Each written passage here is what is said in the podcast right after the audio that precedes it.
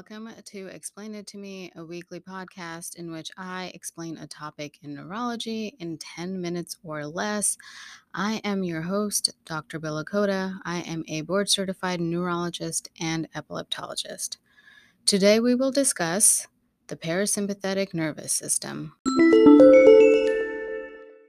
To review, the parasympathetic nervous system is one of the three divisions of the autonomic nervous system, the others being the sympathetic nervous system, and the third being the enteric nervous system, which, like I have mentioned previously, is considered its own system by a lot of textbooks and scientists because it is very complex. It modulates hormonal functions, so we will be discussing that one separately.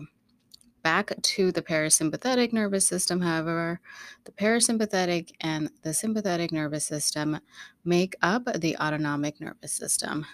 Like we discussed in the prior episode, the autonomic nervous system is responsible for regulating the body's involuntary actions. Now, the parasympathetic nervous system is responsible for the rest and digest activities that happen without our voluntary control.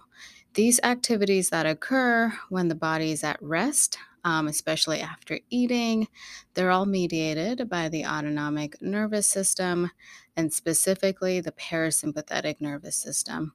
Other things that the parasympathetic nervous system is responsible for include sexual arousal, salivation, lacrimation, which is tear production, urination, digestion, and defecation.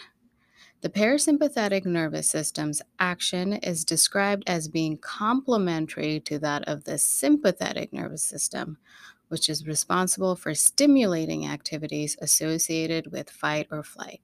So the sympathetic nervous system is responsible for fight or flight, whereas the parasympathetic nervous system is responsible for rest and digest. Both together make up the autonomic nervous system. So let's talk about the nerves that make up this parasympathetic nervous system. Since the parasympathetic nervous system mediates your rest and digest, it does get input from some of the cranial nerves, ones that control the eyes, the face, and the gag response.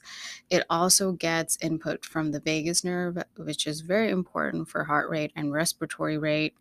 And it also gets input from the pelvic nerves, which affect digestion and arousal. So again, the parasympathetic nervous system, because it is a rest and digest response, gets its input from cranial nerves, which control the face, the gag response, the heart rate and respiratory rate, as well as the pelvic nerves that can affect digestion and arousal. Because the input comes from the cranial nerves and the pelvis, oftentimes the outflow or the inputs coming to the parasympathetic nervous system are referred to having craniosacral input, okay? So when we say craniosacral, we're referring to the cranial nerves, and the sacral part is the pelvic nerves that I said help mediate digestion and arousal. So a lot of the times when you hear about parasympathetic modulation or affecting the parasympathetic system, the word craniosacral is sometimes used. Sometimes there are such things as craniosacral massages, which are supposed to affect the parasympathetic response and help you put more at rest.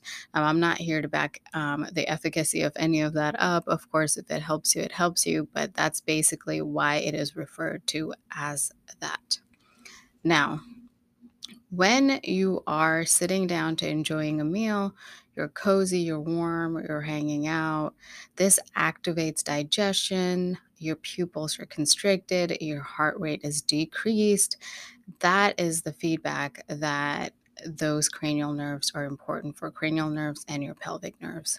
So when you're sitting down, you're, just at rest, those cranial nerve inputs go into the parasympathetic nervous response, and the output comes as your pupils are constricted and your heart rate is decreased, your breathing slows down.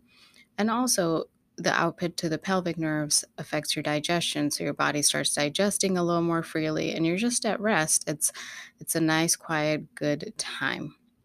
So that, in short, is the parasympathetic nervous system, we will discuss the sympathetic nervous system, which is, I think, a little more exciting, but just as important in our next episode. For now, if you are enjoying this podcast, please leave a review and refer to a friend. This is super important, as the goal of this podcast is to create more neurology awareness. Thank you guys. Have a great week.